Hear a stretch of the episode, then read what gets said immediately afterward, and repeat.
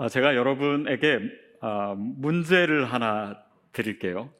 어, 제가 다음 그 이제 다음에 얘기하는 어, 여러 종류의 사람들을 얘기할 텐데 이 사람들의 공통점이 무엇일까요? 그 질문입니다. 첫 번째, 맨날 앉으면 자기 자랑만 하는 사람.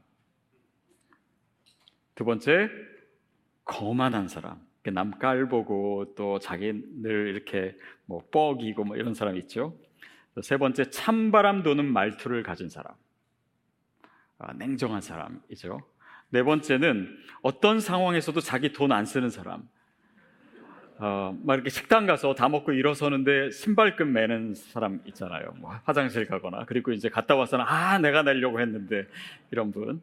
또 다섯 번째 매사에 공격적인 사람, 말이 거칠고 막 흑백 논리에 빠져 있고 막 이런 분들의 공통점이 무엇일까요? 어떤 분 그러시던데 재수 없다?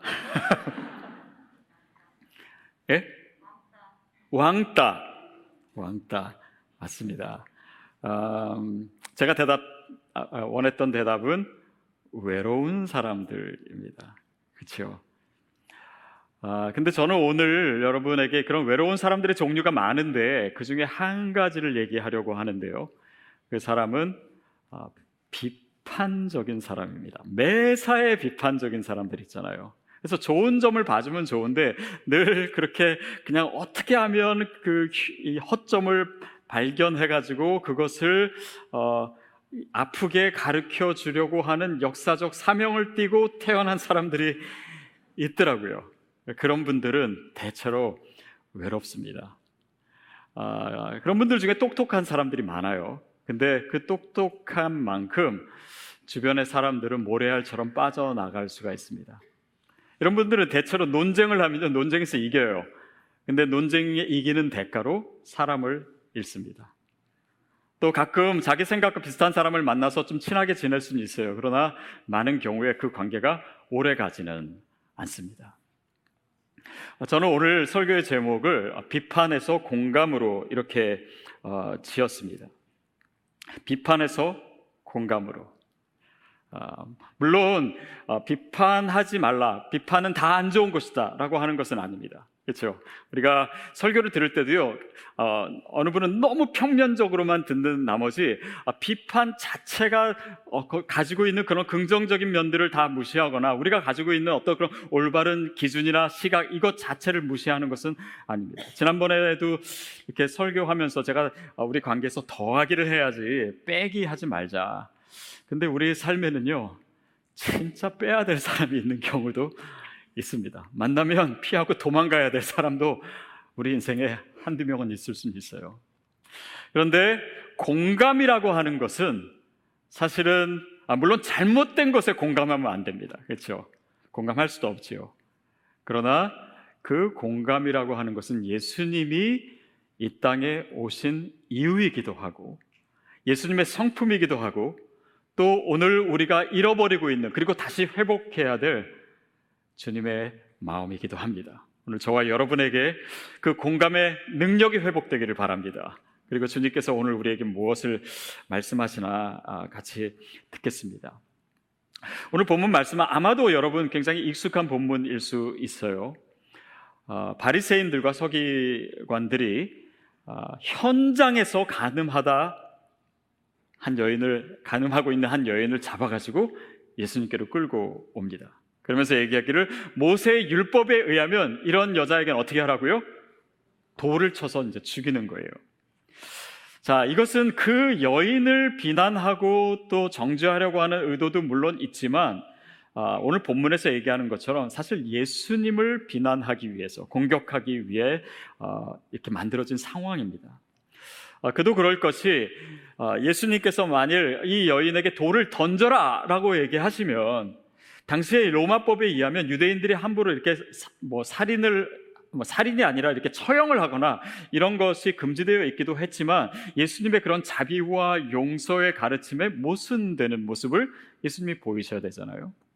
또 반면에 돌을 던지지 말라라고 하면 모세의 율법을 어기는 것이 돼서 유대인이 고소할 거리를 주게 되는 것이기 때문이었습니다. 자, 그래서 이 사람들이 지금 예수님을 계속 공격하고 있어요. 그런데 이 상황을 보면은 다른 사람을 비판하고 있고 그것을 통해서 예수님을 또한 비판하고 있습니다. 다시 말하면 우리가 다른 사람을 공격하거나 비판하는 것이 또한 예수님과 연결되어 있을 수도 있고 예수님의 가르침에 우리가 거부하고 반박하는 것이 될 수도 있다라는 의미입니다. 사실 우리가 누군가를 비난하거나 비판할 때는 굉장히 어, 조심스러운 어, 과정과 나의 한계와 또 내 시각이 틀리지 않나 이것을 잘 살펴도 하기 어려운 것이 비판입니다. 그도 그럴 것이 우리가 무언가 어떤 사건이나 사람이나 어떤 무언가를 듣거나 했을 때 그것을 해석하는 우리의 시야가 굉장히 좁아져 있다라는 것을 인식할 필요가 있어요. 우리는 그냥 눈에 보이는 것, 내 귀에 들리는 것을 가지고 쉽게 판단해요. 내가 가지고 있는 선입견이나 또 내가 가지고 있는 이 경험에 의해서 판단하는 것을 스스로 인식하지 못할 때도 많습니다. 제가 지난번 교회에 있을 때요, 아, 미주에 있는 이제 온누리 교회 아, 그 연합을 제가 섬겼는데 아, 그때 이제 사모님들이 참 고생이 많으시잖아요. 그래가지고 사모님들을 좀 위로해드려야겠다 해서 어, 13개 교회 목사 사모님들을 다 여행을 보내드렸어요. 어, 그리 어디로 갔냐면 옐로스톤으로 갔습니다. 근데 그 한 교회 목사님이 마침 딱 그 즈음에 이제 사역을 다 정리하고 한국으로 돌아가시게 돼 있어서 그동안 목사님들 수고가 많으셨으니까 그 여행에 같이 가실 수 있으면 같이 가시라고. 그랬더니 이분이 좋다고 해서 같이 가셨어요. 어, 옐로스톤 그 가보신 분은 아시겠지만 이 여행을 어디서 시작합니까? 이게 그 와이오밍 주에 있긴 있지만은 이 여행의 시작은요 유타 주에 있는 솔트 레이크 시티에서 시작합니다. 근데 여러분 아시듯이 그 유타 주가 몰몬교 사람들이 많잖아요. 또 솔트 레이크 시티에는 몰몬교 그 교도가 한 50% 정도가 되고 어, 물론 법적으로는 금지되어 있지만 이렇게 일부 다처제 그러니까 여러 명의 아내를 가지고 있는 분이 몇만 가정이 됩니다. 그런데 이제 이 사모님이랑 이 목사님이 여행 다니다 보니까 남자는 한자인데 여자분이 많은 거예요. 열 몇 명을 데리고 다니니까 거기서 지나치는 사람마다 이 목사님을 보면서 너무 부러워하는데 눈빛으로 그렇게 얘기를 하는 거예요. 사실은 이 목사님이 거기 가서 한 일은 그냥 짐꾼이었지 그들이 보는 시각과는 전혀 다른 것이었습니다. 근데 우리는 많은 경우에 우리 눈에 보이는 것 아니면 우리가 가지고 있는 문화, 우리의 경험, 우리의 선입견 그것을 가지고 그것 어떤 상황이나 어떤 사람들을 판단하고 해석하고 때로는 왜곡된 시각을 갖게 됩니다. 근데 자기의 시각을 객관화할 수 있는 이 작업에 있어서는 많은 사람들이 그렇게 부지런하지 않은 것 같아요. 두 번째는 내 경험에 의지해서 무언가를 보는 것입니다. 어떤 분은 어느 남자를 사귀었는데 어, 그 남자가 별로 안 좋았었나 보죠. 그래 헤어지고 나서 남자는 다 늑대다. 자, 뭐 그분에게 있어서 그럴 수 있어요. 그러나 단 한 번의 경험이고 늑대가 아닌 남자들도 많지 않습니까? 그렇죠?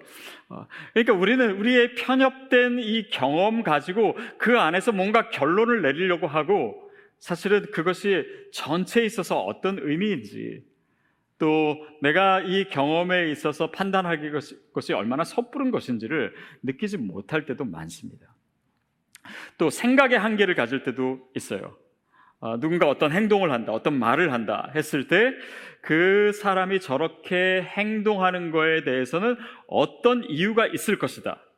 라고 해서 내 나름대로 생각해요. 뭐 나름대로는 합리적이고 논리적으로 생각하지만 그게 틀릴 때도 많거든요.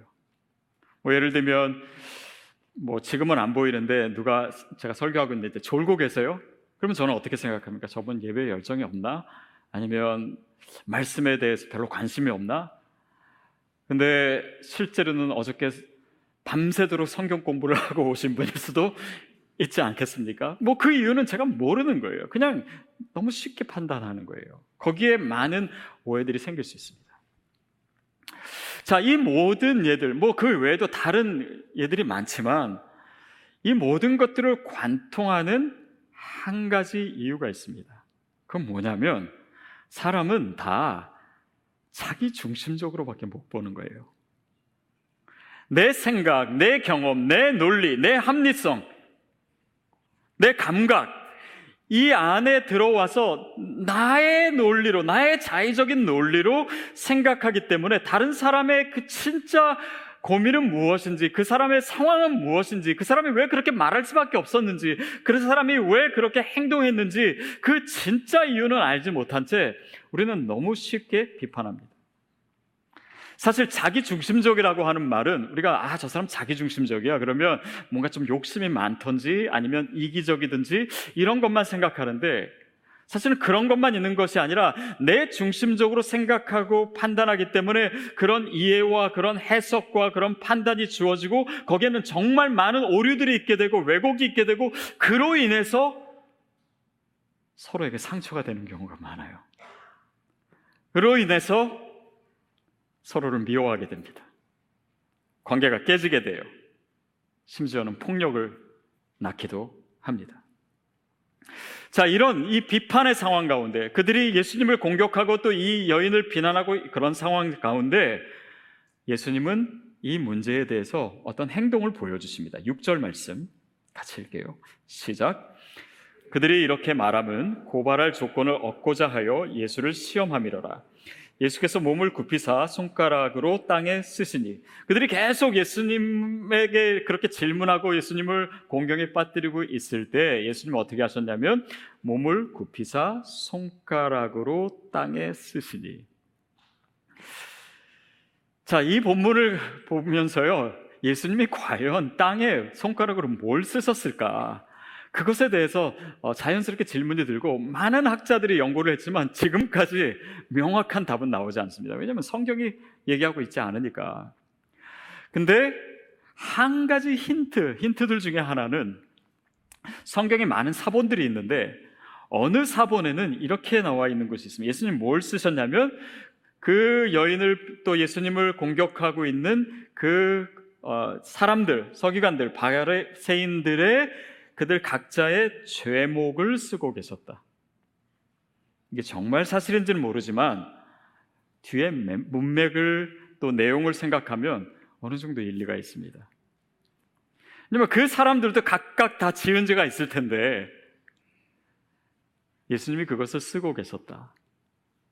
그리고 나중에 내용에 보면 예수님께서 죄 없는 자가 쳐라, 뭐 돌을 던져라 라고 했을 때 다 도망갔다.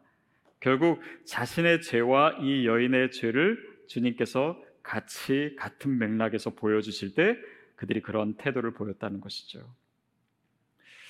이 말은 무슨 의미냐면 사람들이 남의 허물은 잘 보는데요. 자기 죄나 자기 허물은 잊고 살 때가 많습니다. 잘 안 봐요. 그래서 그리스 신화에 보면은 어, 프로미시우스라고 하는 어, 대장장이가 어, 이것, 이것도 일종의 신이죠. 인간의 목에 두 가지 보따리를 달아줍니다. 근데 어, 앞에 있는 보따리는 뭐냐면 남의 허물이 들어있는 보따리예요. 남의 결점들, 남의 약점들. 그리고 뒤에는 나의 결점이 들어있는 보따리입니다.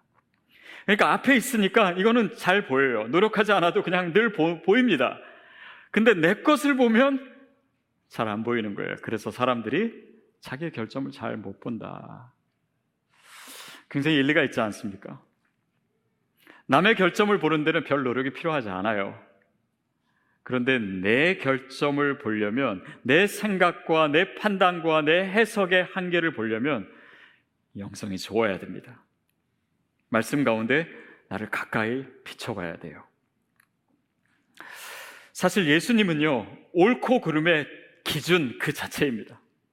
주님은 모든 것을 아세요. 무엇이 잘못됐고 무엇이 죄이고 너무나 그분은 어느 한 편견에 치우친 분이 아닙니다. 그러나 그분이 우리를 정죄하지 않으셨어요. 그분이 우리를 비판하지 않으셨습니다. 그 대신 우리의 연약함을 인정하시고 우리의 허물을 감싸 안으시고 그리고 우리의 그 부족하고 연약함 가운데 그 한 인생의 가운데로 주님은 우리에게 오셨습니다. 우리의 연약함을 채울하시고 그게 바로 예수님의 공감이지요. 공감하다. 공감하다. 물론 여러 뜻이 있겠지만 이 공감하다의 독일어 단어는요. 음, 아인필렌이라고 하는 단어입니다. 화면에서 보시듯이 아인필렌은 아인이라고 하는 단어는 접두어인데 인입니다. 인, 뭐뭐 안에, 안으로. 또 필렌은 느끼다예요. 그러니까 공감하다라고 하는 것은 그 속으로 들어가는 것입니다. 그래서 그 입장에 서보는 거예요. 그가 느끼는 것을 나도 느끼고, 그의 아픔도 나도 느끼고, 그의 생각과 그의 논리와 그의 모든 상황에 대한 충분한 이해를 갖는 것. 그 감각을 갖는 것이 바로 공감입니다. 그런데 이 공감 능력을요, 하나님이 이미 우리에게 주셨어요. 그래서 뭐 거울 신경 이론 뭐 이런 걸 보면은 어, 사람이 다른 사람의 행동만 봐도요 내, 내 일이 아닌데도 비슷한 감정을 사람은 느끼는 거예요. 제가 아는 한 장로님은요 어, 자기 친구들 결혼식 친구 어, 친구 따님들 뭐 자녀들 결혼식에 이제 많이 가시잖아요. 그 결혼식에 가실 때마다 우세요. 그러니까 그, 그거를 늘 그렇게 그냥 같이 느끼는 게 이 공감 능력이 많이 발달되어 있는 분이죠. 또 뭐 요즘 보니까 막 TV에서 먹방 막 이런 거 많이 보시는데 그거 보면서 나도 막 군침을 흘려요. 그렇죠? 내 앞에 음식이 없는데도 불구하고 이게 공감 능력이에요. 막 권투 경기나 막 서로 싸우는 거 보고 막 누가 때리고 맞는 걸 보면은 우리도 그냥 같이 이렇게 몸소리가 쳐진다든지 아니면 그런 것을 느끼는 그런 신경 그게 바로 어, 그 거울 신경입니다. 그러니까 하나님이 이미 우리에게 주셨는데 우리의 상황과 또 어떤 죄와 또 이 시대의 많은 것들이 이 공감 능력을 계속 약화시키고 또 그러는 가운데 우리가 마땅히 느껴야 할 것을 느끼지 못할 때 말하자면 우리는 관계적인 음치가 된다든지 또 공감의 음치가 되는 것입니다. 설교하면서도 여러분의 눈빛을 제가 잘 봐야 돼요. 여러분 표정 속에 목사님 설교가 지루합니다. 이쯤에서 맞춰주세요. 이런 걸 잘 읽어야 되는데 제가 못 읽을 때가 많아요. 근데 그것을 잘 읽는 만큼 우리가 나 중심이 아니라 다른 사람 중심으로 생각할 수가 있는 것이죠. 우리가 하루를 살면서도 정말 수십 번 내 주위 사람을 통해서요 계속 신호가 옵니다. 다른 표현일 수 있어요. 다른 언어일 수 있습니다. 그러나 그 신호 속에 나를 좀 도와주세요. 나를 좀 인정해 주세요. 나에게 좀 관심을 주세요. 나를 좀 사랑해 주세요. 내, 내, 내 말을 좀 이해해 주세요. 그러나 그것을 제대로 표현하지 못하기 때문에 그런 비언어적인 것들을 우리가 느낄 수 있는 이 감각이 많을수록 이 공감이라고 하는 것은 영혼과 영혼을 연결시켜 주는 거예요. 나의 외로움뿐 아니라 그들의 외로움에 대한 하나님의 소중한 도구가 되는 것입니다. 우리가 자칫하면요. 그래서 비판에서 공감으로를 얘기할 때 비판하는 사람을 비판하고 끝나요. 이것 또한 모순입니다. 여러분, 누군가 그런 늘 다른 사람을 비판하고 약점을 들춰내는 그런 사람이 있다면 그 사람 안에도 그렇게 할 수밖에 없는 이유들이 아마 있을 겁니다. 저는 제가 청소년기 때 여드름이 굉장히 많이 났었습니다. 그래서 많이 짰어요. 그러다 보니까 막 피부에 이렇게 흉터들이 많이 남고 지금 되게 이렇게 거친 피부가 되었습니다. 그러니까 제 아내가 항상 저를 보면서 아우 견적이 안 나온다고 맨날 그래요. 근데 그때마다 제가 하는 말이 있습니다. 뭐라 그러냐면 내가 어렸을 때 한번 꿈을 꿨는데 하나님이 꿈에 나타나셨다. 그러면서 나에게 뭐라고 얘기하셨냐면 내가 좋은 피부를 줄 텐데 이거를 장래 네 아내에게 줄까 아니면 너에게 줄까? 아내에게 달라고. 그래서 내 피부가 이렇게 된 거라고. 여러분 거친 피부를 갖는데도 이유가 있습니다. 근데요, 그와 같이 거친 성격을 갖는데도요, 이유가 있어요. 남모를 상처가 있을 수 있습니다. 그가 가지고 있는 실패감이 있을 수 있어요. 그가 가지고 있는 그런 내 인생의 어떤 열등감이 있을 수 있습니다. 그런 것들을 안고 사는 사람에게 있어서 남을 비판함으로 내가 잠시나마 옳은 것 같은 나를 옳게 여겨주는 것 같은 그 느낌은 굉장히 좋은 느낌일 수 있고 그 느낌에 중독될 수도 있어요. 여러분 중요한 것은요. 바로 그 사람이 나일 수도 있습니다. 나는 그냥 옳은 얘기를 한다라고 하는데 그것이 나의 상처의 발로일 수 있어요. 내가 가지고 있는 이 수치심의 발로일 수 있습니다. 그 아픔에 공감해 줄 수 있어야 돼요. 나 자신을 안아줄 수 있어야 됩니다.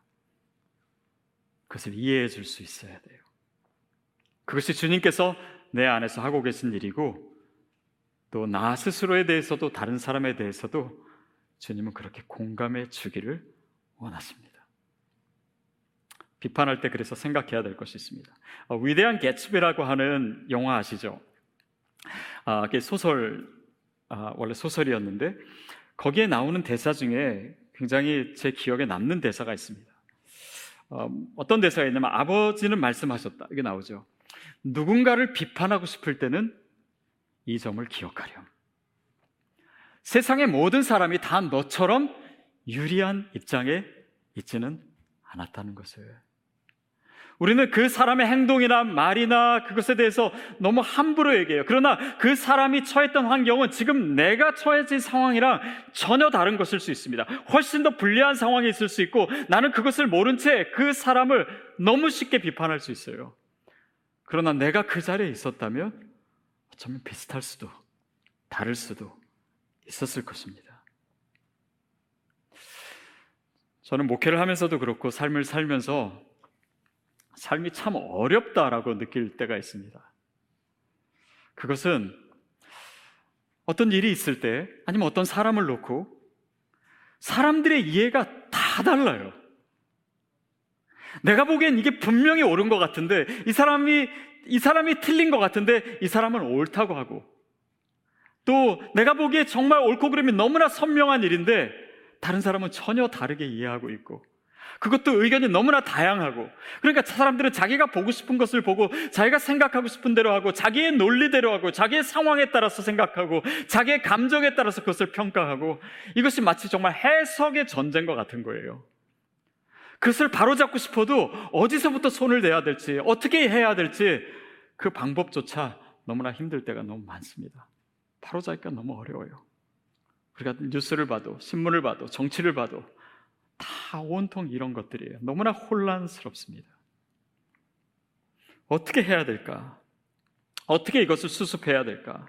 그러는 가운데 서로가 서로를 공격하기도 하고 서로가 서로를 밀어내기도 하고 비판하기도 하고 틀린 의견을 갖고 끝까지 살아가는 사람도 있고 그것을 바로잡을 수 있는 누구에게도 들을 수도 없는 그런 상황과 한계 속에 있어요. 다 자기 중심적인 성향 때문입니다. 어떻게 보면 우리의 한계이고 어떻게 보면 죄의 성향이기도 합니다. 이 문제는요, 평생 우리를 따라갑니다. 해결할 수가 없어요. 그래서 예수님께서 오셨습니다. 그리고 오늘 본문을 통해서 예수님이 오신 의미가 무엇인지를 우리에게 더 분명하게 가르쳐 주세요. 그 뒤에 있는 구절을 읽어볼까요? 7절부터 9절까지 시작. 그들이 묻기를 맞이 아니하는지라 이에 일어나 이르시되 어느 중에 죄 없는 자가 먼저 돌로 치라 하시고 다시 몸을 굽혀 손가락으로 땅에 쓰시니 그들이 이 말씀을 듣고 양심의 가책을 느껴 어른으로 시작하여 젊은이까지 하나씩 하나씩 나가고 오직 예수와 그 가운데 섰는 여자만 남았더라. 그들이 묻기를 맞이 않은지라 그들은 계속해서 자기 의견을 얘기하는 것입니다.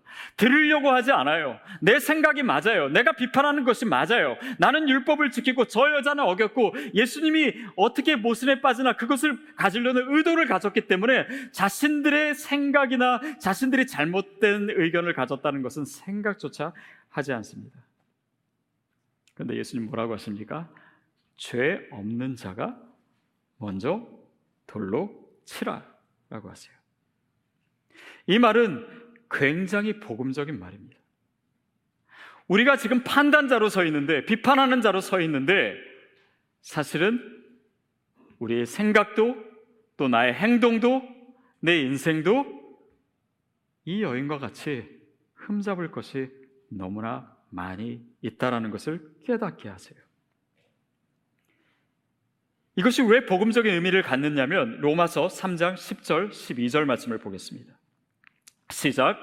기록된 바 의인은 없나니 하나도 없으며 깨닫는 자도 없고 하나님을 찾는 자도 없고 다 치우쳐 함께 무익하게 되고 선을 행하는 자는 없으니 없나니 하나도 없도다. 나는 내 생각이 다 옳다라고 생각해요. 그러나 정말 무엇이 옳은 것인지 깨닫는 자는 무엇이 정말 이것에 대한 올바른 해석인지 이것이 무엇이 정말 하나님의 판단인지 그것을 우리가 다 알 수 없습니다. 모두가 다 치우쳐 있어요. 모두가 다 선입견이 있습니다. 모두가 다 자기 시각이고 자기 이익과 자기 중심적인 사고를 하는 이 전쟁과 같은 상황에서 우리가 진정으로 깨달아야 될 것은 우리 모두가 다 죄인이다라는 사실이에요. 모든 사람이 죄를 범하였음에 하나님의 영광에 이르지 못하더니 우리가 죄인이라는 뭔가 어떤 잘못된 행동을 해서 죄인이 아니라 우리는 생각하고 판단하는 그 근본에 있어서 제한을 가진 죄인들입니다. 함부로 누군가를 판단하거나 비판하거나 할 수 없는 존재예요. 그것이 크리스찬에게 있어서 너무나 중요한 깨달음입니다. 우리는 저 사람을 왜 저래? 라고 생각합니다. 저 사람 왜 저렇게 행동해? 근데 그 행동에 있어서 특별히 더 화가 나죠? 그것은 내 안에 그 모습이 있을 때 더 그렇습니다. 저 사람 왜 이렇게 욕심을 내? 그러나 말은 안 하지만은 그것이 내 마음의 감정적으로 더 힘든 것은요, 나에게도 그 욕심이 있기 때문이에요. 어떤 분은 겸손한 척 하면서 은근히 자랑하는 사람 있잖아요. 아, 철순의 집은 되게 좋겠어요. 왜냐하면 애가 말을 잘 듣잖아요. 우리 애는 말을 너무 안 들어가지고 밤에 잠을 안 자고 공부만 해요. 근데 그 말을 듣고 짜증이 나면, 물론 다 짜증 나죠. 그러나, 나에게도 자랑하고 싶은 마음이 있는 거예요.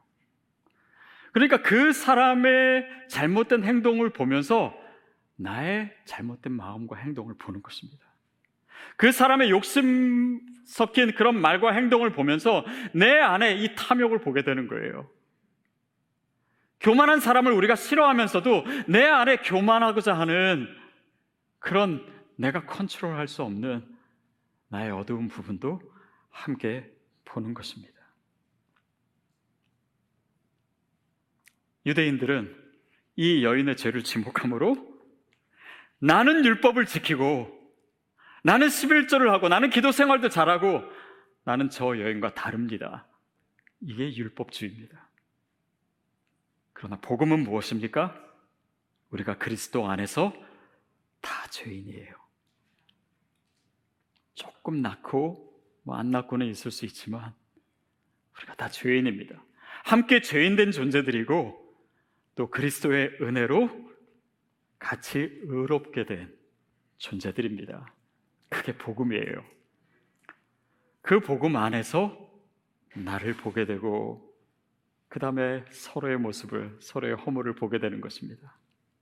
그래서 우리가 하나님을 의지할 수밖에 없는 존재임을 우리가 누군가를 판단하거나 정죄하거나 내가 가진 논리로 내가 가진 잣대로 칼을 대기 전에 주님께서 나를 끌어안아 주셨다라고 하는 사실, 그것을 기억하는 것입니다. 누군가가 나를 찌르면 아프지요. 근데 그 아픈 이유 중에는요, 나에게 원래 아픈 부분이 있어서 아픈 것도 있습니다. 또 그 사람이 나를 찌른 건요, 그 사람도 아프기 때문에 찌른 거예요. 다 상처받은 사람입니다. 다 아픈 사람이에요. 우리가 그 자리에서 그 사람을 같이 느껴주고 이해해주고 끌어주지 않으면 이 문제에 대한 해답은 없습니다. 예수님께서 우리에게 오셨습니다. 우리 안으로 들어오시기 위해서. 나에게 공감해 주시기 위해서. 내 아픔을 주님께서 친히 같이 느끼시기 위해서 오셨어요. 그래서 그분이 내 안에 오실 때 우리가 다른 사람의 아픔과 그 사람의 사정과 그 사람의 모습과 이 모든 것을 더 감싸줄 수 있는 그 공감의 능력이 다시 회복되기 시작합니다. 저는 오늘 이 말씀이 우리 안에 잠자고 있던 공감의 능력을 활성화시키는 축복의 시간이 되기를 바랍니다. 그래서 여러분을 위해서 많은 사람들이 위로받게 되기를, 공감받게 되기를, 그러는 가운데 외로웠던 나의 삶에도 옆에 사람이 생기기 시작하고, 또 그 외로움을 넘어서 하나님이 정말 기뻐하시는 그 축복의 관계가 복음 안에서 맺어질 수 있기를 주님의 이름으로 축복합니다.